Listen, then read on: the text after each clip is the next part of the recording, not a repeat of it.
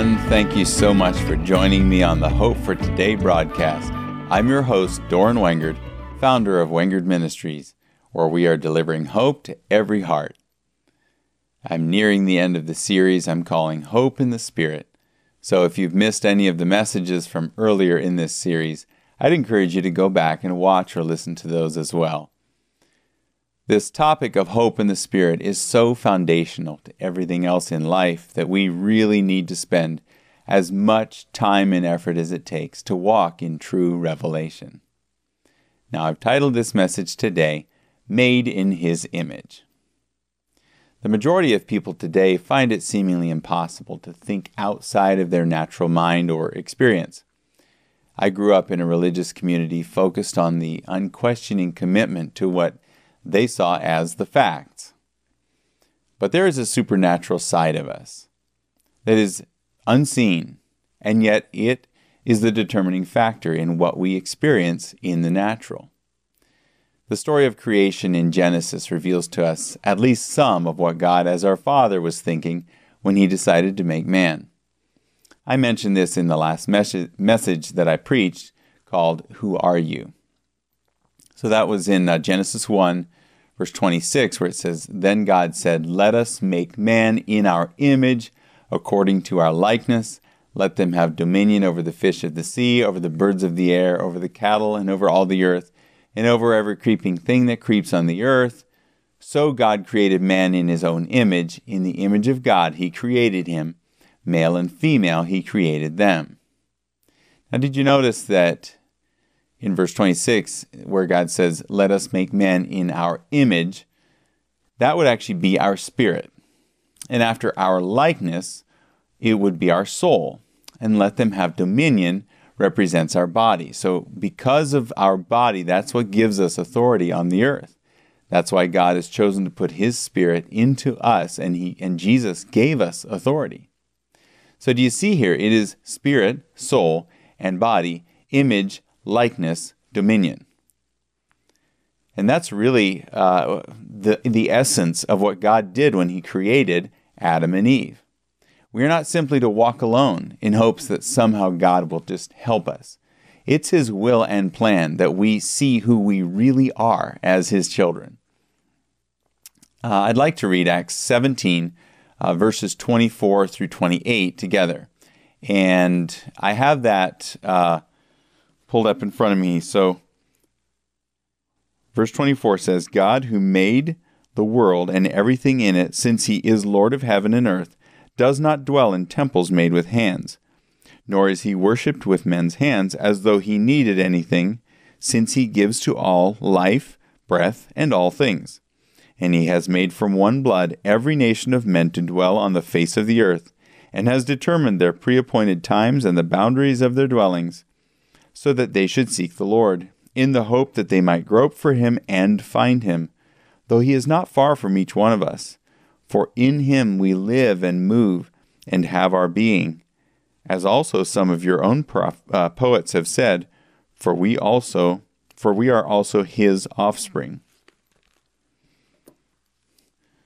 So that is very clear how uh, our understanding should be enlightened by what we read there that that was God's will. That's how he created us. I want to rem- remind you here that we must first come to the realization and belief that God is only good. Many of us see God only by how we, we have related to our earthly father instead of how he is described in his word. One of the boldest claims of the gospel of Jesus Christ is the claim that every believer has been given the right and the privilege to be the offspring of the living God.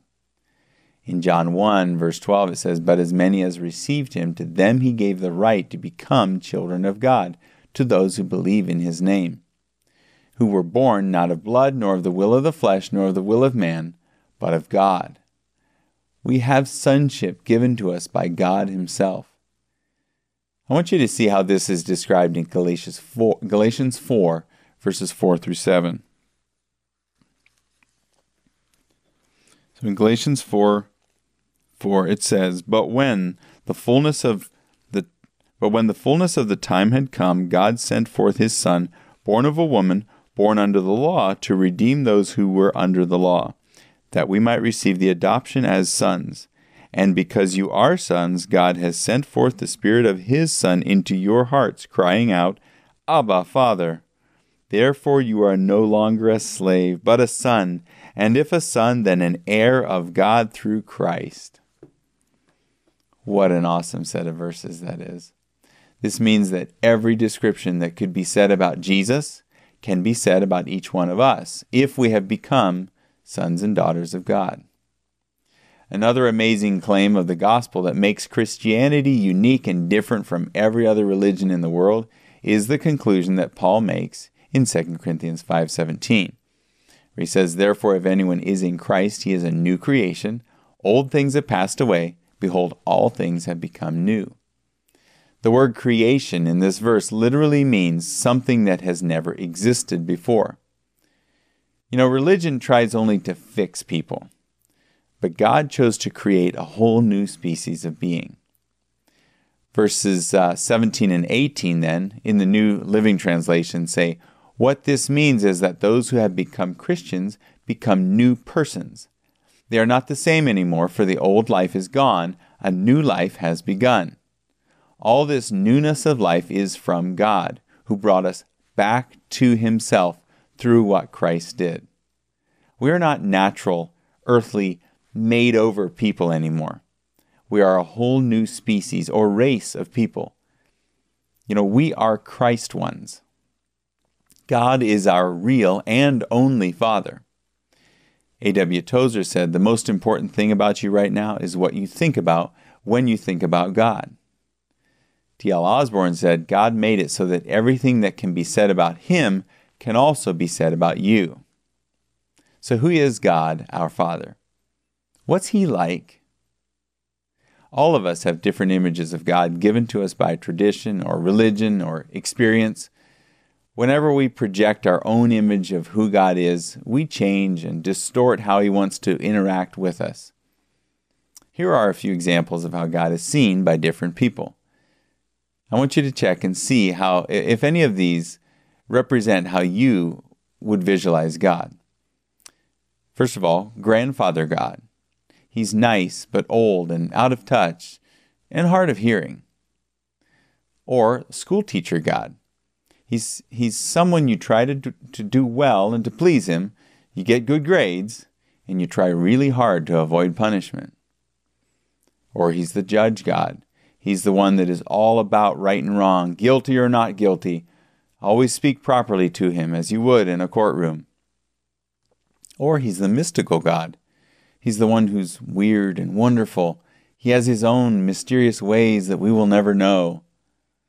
Or he's the distant God. He's very far, far away, and he's certainly not interested in my everyday life.